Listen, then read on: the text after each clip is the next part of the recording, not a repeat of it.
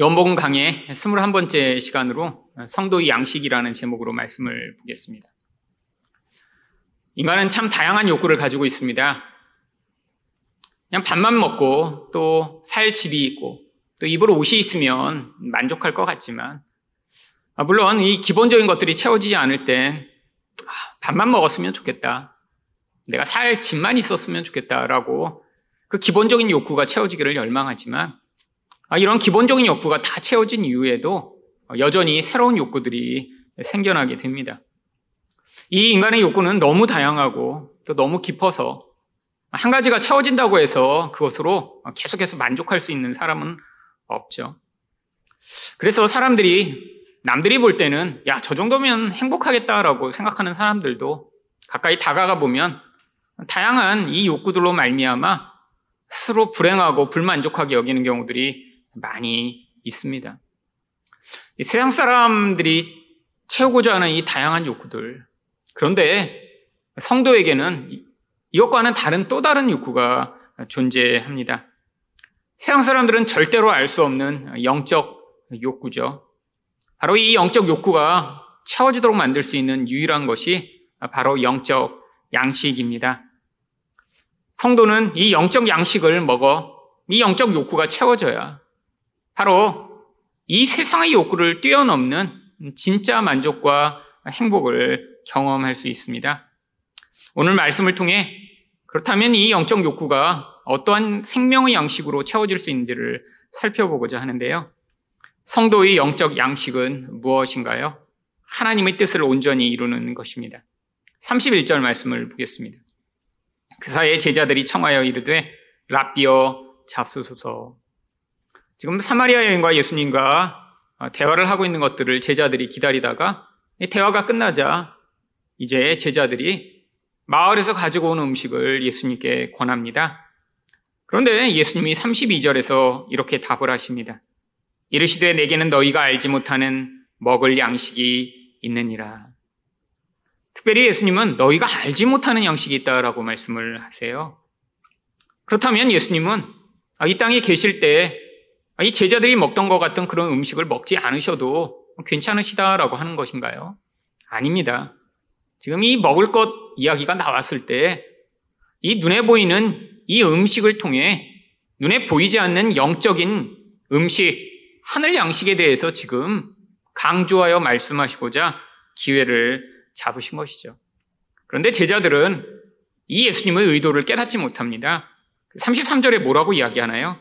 제자들이 서로 말하되 누가 잡수실 것을 갖다 드렸는가 하니 성경에서 여러 곳에서 예수님은 눈에 보이는 어떤 상황을 통해 영적인 것을 가르치시고자 했는데 제자들은 것들을 깨닫지 못하고 마치 여기서처럼 이런 엉뚱한 반응을 한 적들이 많이 있었습니다.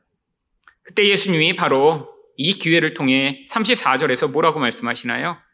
예수께서 이르시되 나의 양식은 나를 보내신 이의 뜻을 행하며 그의 일을 온전히 이루는 이것이니라. 바로 예수님은 아 내가 먹고 내가 만족하고 아 내가 힘으로 삼을 수 있는 근거가 하나님의 뜻을 완성하는 것이다라고 말씀을 하신 것이죠. 이것은 제자들이 들으라고 이 제자들에게만 말씀하신 것이 아닙니다. 바로 이 성경을 읽는 우리 모두에게 하나님의 백성들이 진짜 이 세상에서 이 세상의 그런 것으로만이 아니라 아, 진짜 만족하고 진짜 힘을 얻을 수 있는 영적 근거가 무엇인가를 우리에게 가르치시고자 이 기회를 사용하신 것이죠. 여러분, 사람들이 세상에서 가장 싫어하는 것이 아, 무엇인가요? 바로 자기 뜻대로 살 수 없고 남의 뜻대로 해야 될 때 정말 가장 힘들고 어렵다라고 느낍니다. 근데 어, 이런 인간의 근원이 왜 시작된 것이죠? 바로 창세기 3장 5절에서 너희가 그것을 먹는 날에는 너희 눈이 밝아져 하나님과 같이 되어 선악을 알 줄 하나님이 아십니다. 이 뱀의 꼬임대로 인간이 선악과를 따먹고 이제 스스로 결정권자가 돼서 아, 내가 좋은 것, 나쁜 것을 스스로 결정하여 아, 내 욕망에 충족할 만한 그런 것만을 좋은 것이라고 판단하게 되었기 때문입니다. 여러분, 그렇기 때문에 이 하나님의 뜻이라는 것이 바로 이런 죄에서 벗어나지 않은 자에게는 절대로 받아들일 수 없는 것입니다. 왜냐하면 인간이 좋다라고 판단하는 것은 다 눈에 보이는 것이며 자기 이기적 욕심을 만족시키는 것이기 때문이죠. 그래서 요한일서 2장 16절은 무엇이라고 이야기합니까? 이는 세상에 있는 모든 것이 육신의 정욕과 안목의 정욕과 이생의 자랑이니 다 아버지께로부터 온 것이 아니요 세상으로부터 온 것이라. 여러분 여기에서 육신의 정욕, 안목의 정욕, 이생의 자랑이 바로 이 세상을 살아가는 사람들이 아, 이 세상에서 가장 좋은 것이라고 생각하며 어떻게든 이루고 얻어내고자 하는 모든 것들을 이야기합니다. 그런데 이것을 쉬운 성경으로 번역한 것을 보면 무엇이라고 번역하고 있나요? 이 세상에는 악한 것들이 있습니다. 그것들은 바로 우리 육신을 즐겁게 해주는 것, 우리 눈을 즐겁게 해주는 것, 우리들의 삶에 대해 자랑하는 것들입니다. 여러분, 사람들이 결국 세상을 살아가는 이유가 이것 아닌가요?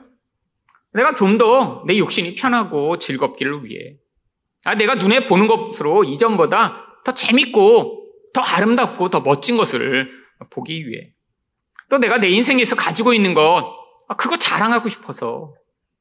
여러분, 세상 사람들이 인생을 이런 재미가 없다면 아마 세상 사람들은 살지 못할 것입니다. 사람들은 이것을 위해 자기 시간과 돈과 노력을 투자하며 열심히 나를 더 멋진 사람인 것처럼 드러내고, 아, 내 눈에 더 재밌는 것들을 찾아다니며, 또한 내 육신, 이 육신을 더 기쁘고 만족하게 하기 위해 몸부림치는 인생을 살죠. 바로 우리가 바로 이것들을 다 좋은 것이라고 여기는데 하나님의 눈에 이것은 좋은 것이 아니라 악한 것이라고 하는 것이죠. 여러분, 그런데 우리가 좋다라고 하는 것들을 결국 우리가 계속 추구하면 어떻게 되나요? 이 인간이 이 영적인 힘으로 말미암아 인간다운 삶을 살 수 있는데 결국 인간의 이 영적 이기심이라는 것은 결국 이 육적인 것들을 붙들고 살아가는 그 존재를 사로잡아 노예로 만들어 버립니다. 결국 궁극적으로는 아, 이렇게 세상의 쾌락, 세상의 즐거움에 사로잡힌 사람은 자기도 파괴하고 남도 파괴하는 인생을 살게 되어 있죠. 여러분, 이게 바로 하나님의 시각에서 선하다라고 하는 것과 인간의 시각에서 선하다라고 하는 것이 정말 대조되는 모습입니다. 여러분, 자녀를 키우다 보면 자녀가 좋다라고 생각하는 것과 부모가 좋다라고 생각하는 것 사이에 반드시 충돌하게 되어 있죠. 여러분, 어릴 때는 아주 단순합니다. 아이들은 어, 달고 또 어, 이렇게 맛있는 것만을 먹고자 하죠. 심지어는 그 경향을 누가 가르쳐야 되나요? 아니에요. 여러분, 아주 아기 때부터 단 것을 먹으면 좋아하고요. 어, 그것을 더 원합니다. 여러분, 그런데 아이들이 좋아하고, 아, 내가 이게 선이라고 생각하는 것들을 계속 허락하면 어떤 일이 벌어지나요? 결국, 아기 때는 건강이 상하게 되겠죠. 나쁜 습관을 어, 들이게 되겠죠. 아이가 야채나 이런 거 하나도 어, 좋아하지 않는다고 아, 늘 아, 그런 패스트푸드나 그런 정말로 아이가 좋아하는 것만 먹이면 나중에 어떻게 될까요? 결국 건강에 문제가 생겨 큰일 날 것입니다. 아, 그런데 이 아이가 좋다라고 여기는 것이 단순히 이런 먹는 것만인가요? 나이가 자라가, 성장해 나가면서 점점, 점점 부모와 충돌하는 영역들이 많아지게 됩니다. 어떤 부모가 자기 아이 때문에 너무 고민하다가 인터넷에 글을 올린 것을 봤습니다. 맞벌이 하는 부부인데 아들이 하나 있는데 중학교가 되더니 이제는 하루 종일 게임만 하고 유튜브만 보고 방에서 나오질 않는다는 거예요. 심지어는 밥을 차려놓고 가도 밥도 하나도 안 먹고 라면만 먹고 과자만 먹는 그런 아이. 당연히 그러니까 학교 성적은 20점, 30점도 맞아오지 못한다고 합니다. 유일하게 잘하는 거는 체육이래요. 체육만 A를 맞아온대. 맞벌이 하는 부모가 너무 답답해서 아이한테 야, 학원이라도 좀 가고 공부를 좀 해야 되지 않겠니? 그럼 아이가 뭐라고 대답을 할까요? 아, 맞아요, 엄마. 내가 공부를 해야 되는데, 아, 좀 어떻게 도와주세요. 이런 아이는 아마 없을 것입니다. 그런 아이는 아마 이렇게 살질 않겠죠. 부모가 이렇게 하는 그런 조언에 대해 대부분의 아이들, 특별히 이 아이가 뭐라고 하냐면, 내 인생 내가 알아서 할 테니까 간섭하지 마. 여러분, 이 사춘기 아이들을 키우다 보면 아주 자주 흔하게 듣게 되는 이야기입니다. 여러분, 그런데 아, 내 인생을 내가 알아서 하겠다라는 그 내가 알아서의 본질이 무언가요? 아, 힘들고 아, 내가 반드시 해야 되는 것들은 하지 않고 그냥 내 육신이 원하는 대로 그냥 살겠다라고 하는 것이죠. 여러분, 이런 아이가 성인이 되면 어떻게 될까요? 결국 그런 중독적이고 쾌락에 의존된 삶을 벗어나지 못하고 굉장히 불행하고 가족에게도 고통스러운 인생이 들 수밖에 없겠죠. 여러분, 하나님이 우리 인생을 바라보시는 건 단순히 이 땅의 문제가 아닙니다. 아, 우리가 나이가 들어서 아, 그냥 이렇게 세상에 중독돼 살며 아, 마치 이 아이가 성인이 된 것처럼 사는 것을 우려하시는 것이 아니라 하나님은 우리가 원래 만들어진 창조의 목적인 그 본래의 인간다움을 회복하여 바로 예수님처럼 하나님처럼 이 땅을 살기를 원하시는 것이죠. 여러분, 바로 그게 하나님의 뜻입니다. 그래서 성경은 이 하나님의 뜻을 선하고 기뻐하시고 온전하시다라고 이야기를 하죠. 로마서 12장 2절을 보시면 하나님의 선하시고 기쁘시고 온전하신 뜻이 무엇인지 분별하도록 하라. 여러분 이것은 세상 사람은 절대로 할 수 없는 일입니다. 왜? 내 선이 너무 강하기 때문에 하나님의 선을 받아들일 수 없죠.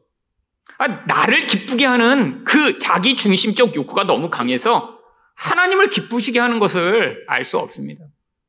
아니, 이 인간이 반쪽짜리 영혼을 가지고 영적인 것을 받아들이지 못하기 때문에 온전한 것이 무엇인가 절대 알 수가 없죠. 여러분, 그런데 성도에게도 문제가 있습니다. 하나님의 뜻은 이렇게 선하고 온전하신데 성도 또한 우리 안에 육신이라는 것 때문에 이 하나님의 뜻을 하나님의 관점에서 바라보기보다는 나에게 이익이 되는 측면에서만 하나님의 뜻을 추구하죠. 여러분 혹시 점심에 무엇을 먹을까 어, 기도하며 어, 결정하시나요? 하나님 오늘은 돈가스가 좋을까요? 오늘은 설렁탕이 좋을까요? 기도하다 보면 하나님이 그래 오늘은 날이 이렇게 뭐 우중충하니까 설렁탕이 좋겠다. 아, 감사합니다. 여러분 이렇게 멍 사람 없죠. 여러분 근데 우리가 하나님 뜻을 알고자 간절히 기도하고 심지어는 금식도 하고 작정 기도도 할 때가 있습니다. 근데 그때는 항상 언젠가요? 뭔가 큰 문제가 생겼거나 아니면 인생에서 너무나 아주 중요한 결정을 해야 돼서 잘못 결정하면 그 결정으로 말미암아 내 인생 몇십 년이 영향을 받을 만한 그러한 중차대한 문제가 있을 때 그때 우리는 그렇게 하나님의 뜻을 알고자 합니다. 여러분 이러한 중요한 뜻은 도대체 어떤 것일까요? 바로 우리 인생에서 결혼할 때, 취업할 때, 뭐 큰 투자를 할 때 다 우리 이익과 관련된 부분에서 그때 하나님의 뜻을 알고자 하는 것이죠. 여러분, 여기서부터 모든 문제가 있습니다. 하나님은 우리가 이 땅에서 뭐 좋은데 투자를 해서 더 많은 이익을 얻도록 하나님의 뜻을 가르쳐 주시지 않아요. 아니, 어떤 때는 돈을 의존하는 사람이 아, 내가 이렇게 아, 이곳에 투자하면 돈을 많이 벌 수 있다라는 그런 기대를 가지고 하나님 뜻을 구했는데 아니 정말로 그게 우연히 맞아서 거기서 엄청난 돈을 벌어 돈의 노예가 되어 하나님을 영원히 저버리게 된다면 오히려 이것은 하나님의 뜻이 아니라 마귀의 뜻일 가능성이 높습니다. 많은 사람들이 로또에 당첨되기를 간절히 원하죠. 근데 로또 당첨된 사람들만 연구하는 그러한 학자에 의하면 로또 당첨된 사람의 80%는 당첨된 이후에 이전보다 훨씬 더 불행한 인생을 살게 된다라고 이야기를 합니다. 여러분 왜죠? 그릇이 안 됐는데 너무 많은 돈이 주어지면서 그 돈의 노예가 되어 그 돈으로 말미암아 인생이 파괴되는 거죠. 근데 그 로또 전문가가 마지막에 코멘트하는 게 아주 인상적이었습니다. 돈은 살아있는 생물과 같다고. 그 생물이 그 돈의 크기만큼 커지는데 그 큰 생물을 다룰 수 있는 능력이 없는 사람이 그 큰 힘을 갖게 되면 그 생물한테 잡아먹혀 결국 인생이 파괴되는 경우가 너무 많이 있다라고 이야기를 하더라고요. 여러분, 도대체 하나님의 뜻을 여러분은 언제 구하시나요? 여러분, 하나님의 뜻은 바로 우리가 이렇게 내 인생에서 내가 원하는 것을 이루고자 할 때 구하는 것이 아닙니다. 성경에 나오는 그래서 많은 하나님의 뜻은 우리가 생각하는 것과 다른 차원을 가지고 있어요. 여러분, 저도 결혼할 때 하나님의 뜻이 무엇인가 인생 가운데 가장 열심히 구했던 것 같습니다. 기도원에 들어갔고요. 3일을 금식하며 아, 내가 생각하고 있는 이 여자가 정말 내 인생에서 하나님의 뜻에 부합한 사람인가를 알고자 했죠. 근데 왜 그렇게 금식까지 하며 열심히 기도했을까요? 혹시 결혼했는데 나중에 문제가 생길까 봐요. 여러분 결국 나이 이기심 때문이었습니다. 근데 그렇게 일주일을 기도하고 나서 제가 그때 깨달은 게 무엇인 줄 아세요? 아, 내가 하나님의 뜻이라고 이렇게 열심히 구한다고 하지만 결국 나의 욕구가 채워지는 그런 답을 얻고자 하는 것이구나. 하나님이 이런 방식으로 나한테 야, 이 여자랑 결혼을 하면 너 인생에는 문제가 없고 그냥 행복하기만 할 거야. 이렇게 말씀해 주시는 분이 아니구나. 결국 내가 나의 선택에 대해 책임을 지며 하나님이 하지만 그 선택 가운데도 하나님의 뜻을 이루기 위해 개입하시는구나. 라는 사실을 깨달았습니다. 여러분, 많은 사람들이 결혼할 때 더 행복하기 위해 결혼을 하죠. 근데 그래서 모든 문제가 생기는 거예요. 여러분, 제가 처음에도 말씀드렸지만 사람들이 행복하고 만족할 때는 언제죠? 나의 욕구가 충족될 때 행복하고 만족하다가 여깁니다. 근데 인간의 욕구는 너무 다양해요. 특별히 이 결혼을 통해 친밀한 관계를 통해 채움받고자 하는 이 욕구는 인간의 가장 근원적인 친밀감의 욕구, 바로 영적인 욕구와 연결되어 있는 욕구입니다. 아, 그러니까 표면적으로는 채울 수가 없는 거예요. 아무리 좋은 사람, 아무리 따뜻한 사람, 아무리 멋진 사람을 만나도 이 친밀감의 욕구는 영적인 욕구에서 근원된 것이기 때문에 이런 인간적으로 어떤 사람을 만났기 때문에 채울 수 없는 것입니다. 하나님이 결혼을 만드신 목적이 그래서 이 결혼을 통해 행복하라고 만드신 것이 아니라 에베소 5장 27절을 보시면 자기 앞에 영광스러운 교회로 세우사 티나 주름 잡힌 것이나 이런 것들이 없이 거룩하고 흠이 없게 하려 하십니다. 여러분 에베소 5장은 바로 이렇게 하나님의 백성을 향한 하나님의 뜻이 결혼 관계 가운데 어떻게 나타나는지를 보여주는 말씀이 담겨 있는 부분입니다. 그 핵심 내용이 뭐예요? 이 부부 관계를 통해 거룩하고 흠이 없는 존재가 되게 하신대요. 여러분, 거룩하다는 것이 무엇이죠? 죄가 없는 것입니다. 결국 우리는 이 죄로 말미암아 나의 욕구만을 채우려고 하고 이 이기적 욕구를 충족받아 결국 내가 그것으로 만족하고자 하는 그런 경향성을 가지고 있기 때문에 하나님과의 관계와 이웃과의 관계가 계속 깨지는 것이죠. 근데 하나님은 결혼을 통해 이런 본질적이고 이기적인 본질을 깨치는 방식으로 우리 인생에 개입해 오신다라고 하는 것입니다. 여러분, 이게 바로 결혼을 향한 하나님의 뜻이에요. 결혼을 해서 그래서 내가 원하는 행복이 주어지지 않을지라도 그것이 하나님의 뜻일 수 있습니다. 결혼해서 혼자 살 때보다 훨씬 더 만족하고 기쁠 수 있죠. 여러분, 그런데 그게 인간이 만들어진 가장 근원적인 인간다움이 아니라는 거예요. 여러분, 결혼을 단순히 아, 내가 혼자 밥 먹다가 외로우니까 누군가와 같이 밥 먹기 위해서 결혼을 하나요?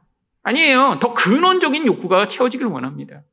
근데 그 욕구가 너무 크고 강하면 이 사마리아 여인처럼 되는 것이죠. 여러분, 이 여인이 얼마나 많이 골랐을까요? 아마 그 동네에서 가장 자기가 볼 때 괜찮은 사람이라고 하는 순서대로 결혼을 했을 것입니다. 아, 그렇지 않을까요? 이렇게 여섯 번이나 벌써 남자와 살고 있는 여인이니까 아마 첫 번째 결혼한 사람이 그 중에 제일 낫겠죠.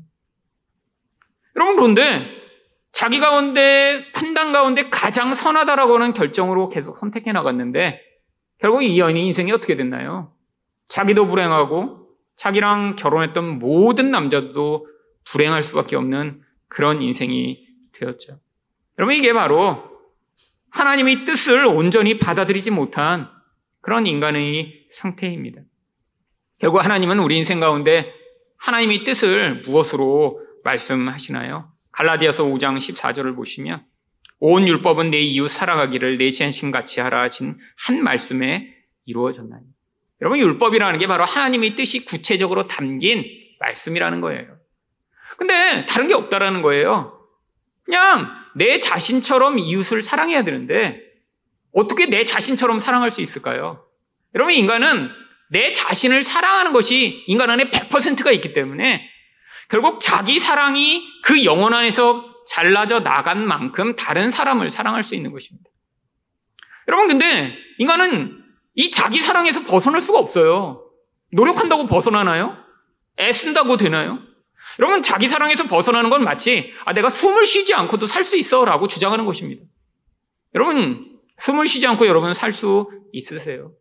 아니, 어려서, 아, 숨 참기 하겠다고 1분, 2분 참기는 할 수 있지만, 결국 어쩔 수 없이 나중에는 숨을 쉴 수밖에 없는 존재입니다.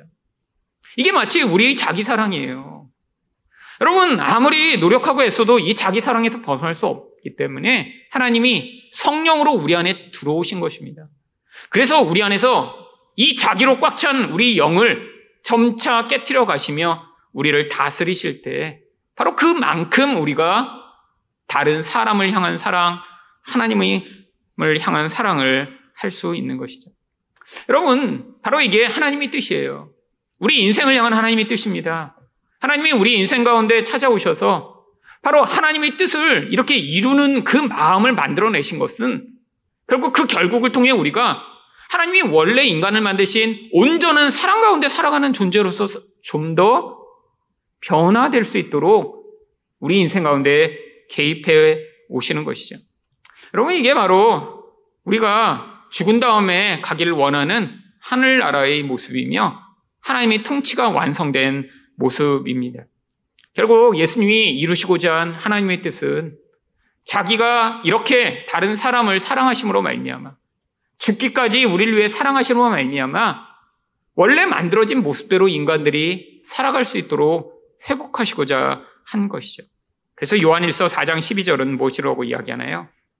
어느 때나 하나님을 본 사람이 없으되 만일 우리가 서로 사랑하면 하나님이 우리 안에 거하시고 그의 사랑이 우리 안에 온전히 이루어지느니라. 여러분, 사랑하면 하나님이 계시대요. 이게 하나님이 나라죠. 여러분, 하나님 나라는 장소가 아닙니다. 하나님이 함께 계신 곳이 하나님 나라예요. 여러분, 인생 가운데 가장 행복한 것이 바로 이 지점이에요. 여러분, 아, 인생에서 정말 수천억 원의 돈을 가지고 있는데, 나 혼자밖에 없이 살고 있다라고 하면 그 돈이 무슨 소용이 있을까요? 여러분, 인생에서 아주 즐겁고 행복한데, 근데 나 혼자밖에 없다면 그게 정말 무슨 진정한 기쁨이 들 수 있을까요? 여러분, 이 사마리아 여인의 상태, 아니, 이 사마리아 사람들의 상태가 바로 이런 깨어진 관계 가운데 살아가는 전형적 모습입니다. 바로 예수님이 오셔서 이루시고자 한 것이 이 죄가 만들어낸 이 깨어진 상태로부터 그들을 구원하시고자 하신 것이죠. 여러분, 그런데 이 사마리아 사람들의 상태를 예수님이 35절에서 이렇게 말씀하십니다. 너희는 넉 달이 지나야 추수할 때가 이르겠다 하지 아니하느냐? 그러나 나는 너희에게 이르노니 너희 눈을 들어 밭을 보라. 희어져 추수하게 되었노라. 여러분, 이 사마리아인들이 이렇게 예수님을 찾아와 그들이 구원받게 된 이 상황이 바로 그들 가운데 추수가 가능하게 되었다는 한 것이죠. 여러분, 근데 이들이 이 사마리아 여인들이 가서 예수님에 대해 이야기했을 때 어떻게 반응했나요? 28절부터 30절을 보시면 여자가 물동이를 버려두고 동네로 들어가서 사람들에게 이르되 내가 행한 모든 일을 내게 말한 사람을 와서 보라. 이는 그리스도가 아니냐 하니 그들이 동네에서 나와 예수께로 오더라. 여러분, 이 여인의 이러한 간증 하나에 어떻게 이렇게 사람들이 다 몰려오게 된 건가요? 이게 바로 영적으로 추수할 때가 되었기 때문입니다.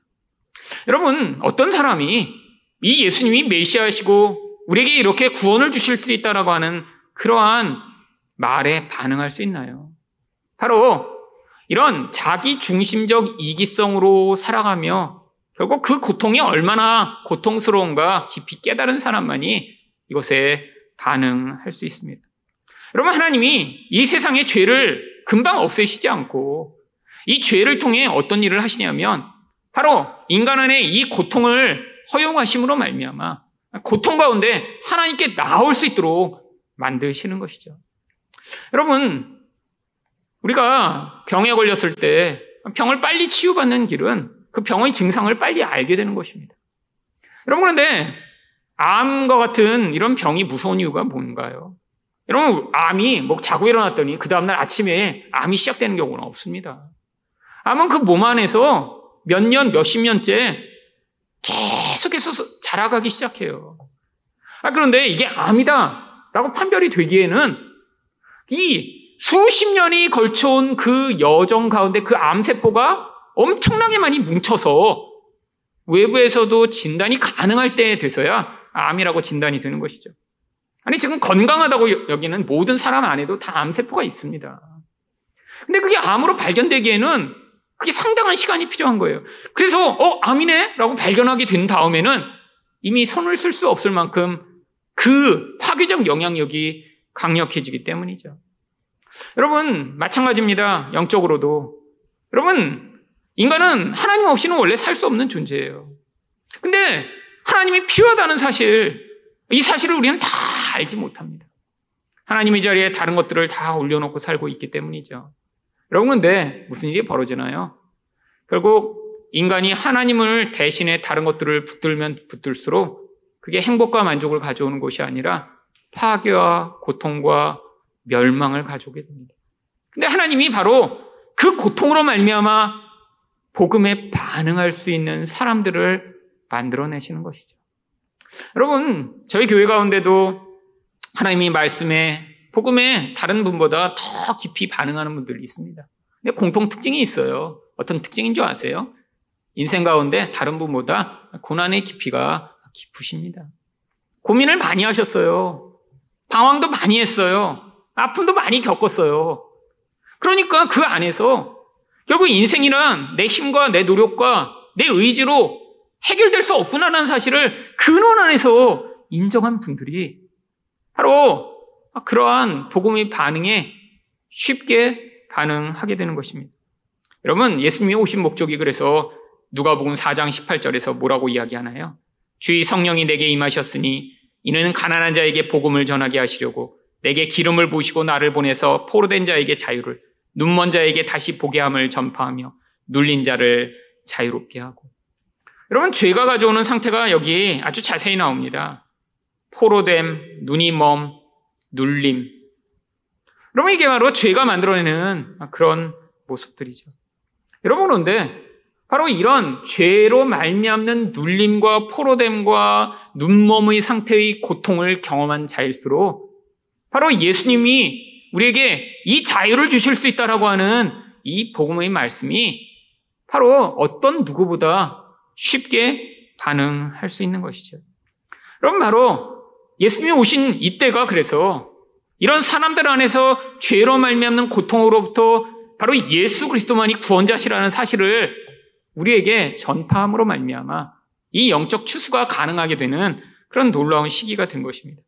여러분 그런데 여러분 하나님이 세상 가운데 모든 사람을 똑같이 구원하시지 않고 어떤 사람들에게는 이 복음을 먼저 깨닫고 경험하게 하심으로 말미암아 그들을 이 하나님 나라의 추수에 동참하는 자들로 부르신다라고 하는 것이죠. 바로 36절을 보시면 거두는 자가 이미 삭도 받고 영생에 이르는 열매도 모았으니 이는 뿌리는 자와 거두는 자가 함께 즐거워하게 하려 함이라. 여러분, 추수는 아, 그 씨를 뿌리고 그것들을 거둔 사람의 노력을 그냥 가서 동참할 뿐입니다. 근데 성경은 뭐라고 그래요? 아, 씨 뿌린 자가 따로 있는데, 아, 바로 우리들을 향해 이 추수하는 즐거움에 동참케 한대요. 여러분, 진짜 기뻐해야 될 사람은 씨를 뿌리고 그걸 가꾼 사람입니다. 근데 사건이 돼서 아, 그 전에는 아무 일도 하지 않았다가 아, 그냥 추수 때만 가서 도와주는 그런 사람들, 아, 그런 사람들이 있잖아요. 여러분, 그런 사람도 함께 기뻐하게 된다라고 하는 것이죠. 이번 주에 한 25년 동안 구조대원을 한 한 분의 인터뷰를 본 적이 있습니다. 근데 이분이 구조대원을 하는 게 쉽지 않은 일이라고 하더라고요. 밥도 제대로 못 먹는데요. 밥 먹다가 갑자기 이렇게 출동이 되면 10초 안에 출동해야 된다고 합니다. 그래서 밥을 먹을 때도 혹시 중간에 먹다가 출동해야 될 거를 예상하고 먹어야 된대요. 그래서 면 요리는 절대 못 먹는답니다. 면을 먹다가 그냥 출동해야 되면 갔다 와서 다시 면을 먹으려면 불어갖고 못 먹기 때문에 최대한 빨리 먹을 수 있는 그리고 중간에 갔다 와서 먹어도 괜찮은 음식만 먹는데요. 주말에는 출동이 너무 많아서 정말 10시간씩 한 번도 쉬지 않고 어, 이렇게 그 출동을 하고 다녀오는 경우도 있다라고 합니다. 그런데 물어봤어요. 인터뷰를 하면서. 아니, 근데 이렇게 힘든 일을 하시면서 어떻게 이렇게 25년째 계속 하실 수 있냐고. 근데 이분이 얘기가 자기 때문에 누군가 살아나게 되는 경험을 하면 그게 정말 이 일을 계속하게 만드는 아주 강력한 그런 힘이라고 얘기를 하더라고요. 그러면서 배지를 보여주는 거예요. 근데 여기에 배지가 두 개가 달렸더군요. 그러면서 설명을 해요. 요 위에 있는 배지는 심정지가 온 사람을 살려냈을 때 받는 배지인데 한 사람을 살려내면 은색이고 열 사람을 이상을 살려내면 금색 배지를 준대요. 근데 보여주는데 금색이에요. 열 명 이상이 그분 때문에 살아난 거죠. 아, 그 밑에 있는 다른 배지는 또 뇌경색 같은 그런 긴급한 상황에 있는 사람을 또 살려냈을 때 받는 배지라고. 그러니까 이분을 통해 정말 죽었다가 살아난 사람이 10명 이상인 거예요. 10명 이상. 여러분 그렇게 죽었다가 살아날 그런 긴박한 상황에 있던 사람들에게 이분은 정말 생명의 은인이죠. 근데 그분에게뿐 아니라 그 사람 자체에도 내가 누군가의 생명을 살렸다라고 하는 그 희열과 감동이 25년이 넘게 그 일을 기쁘게 해올 수 있는 원동력이었던 것입니다. 여러분, 하나님이 어떤 사람에게 더 깊은 고난과 어려움을 통해 이 복음을 먼저 받아들이게 하신 이유가 무엇인가요? 바로 이 기쁨에 동참하도록 초대하시는 것이죠. 그래서 37절과 38절은 이렇게 이야기합니다. 그러므로 한 사람이 심고 다른 사람이 거둔다 하는 말이 옳도다. 내가 너희로 노력하지 아니한 것을 거두러 보내었노니 다른 사람들은 노력하였고 너희는 그들이 노력한 것에 참여하였느니라. 여러분 사람마다 주어진 역할이 다 다릅니다. 여러분 어떤 사람이 전도할 수 있어요. 근데 자기가 그 전도의 열매를 경험하지 못할 수도 있습니다. 근데 또 어떤 사람은 내가 전하지 않았는데 다른 사람이 나를 통해 예수 그리스도를 만나게 되는 그런 경험을 할 수도 있죠. 여러분 생명을 주시는 것은 하나님이십니다. 누가 전도 잘했다고 어떤 사람이 예수를 믿게 되고 누군가 노력했다고 어떤 사람이 영적으로 성장하게 되나요? 아닙니다. 여러분 하나님에게 달려 있어요. 여러분 제가 똑같은 설교를 해도 어떤 분은 그 설교에 굉장히 아주 은혜롭게 반응을 하며 아, 그것으로 인생에서 굉장히 중요한 그런 변환의 계기들을 삼는 분이 있습니다. 근데 어떤 분에게는 정말 졸린 이야기가 될 수도 있죠. 그 차이가 뭔가요? 아니, 똑같은 말인데도 바로 하나님이 그의 인생을 통해 어떻게 준비하시고 인도해 나가셨는지 그 차이가 바로 그 결과를 만든 것이죠. 여러분 그런데 보세요. 노력하지 않은 것에도 참여하여 바로 이 생명이 살아나는 그 경험을 할 때 여러분 이 경험이 이 땅에서 우리가 더 맛있는 것을 먹고 더 좋은 것을 할 때보다 바로 예수님이 말씀하신 대로 하나님의 뜻에 동참하는 놀라운 희열과 감동을 경험하게 되는 것입니다. 여러분 이런 감동을 경험한 분들 물론 많지 않죠. 여러분 하지만 그런 분들을 만날 때마다 저 또한 크게 감동하며 자극을 받습니다. 물론 우리는 이렇게 이런 선교사님처럼 이것을 다 버리고 떠나 선교를 하도록 하나님 부르시지 않습니다. 그 사람의 수준과 환경과 상황 가운데 하지만 이 땅 가운데 정말 이런 하늘 양식을 맛보심으로 말미암아 이 세상의 것으로 만족하지 못하는 그 만족의 그 수준을 뛰어넘는 하늘 양식으로 말미암아 체험받아 이 세상에서 하늘 나라를 맛보는 여러분 되시기를 예수 그리스도 이름으로 축원드립니다.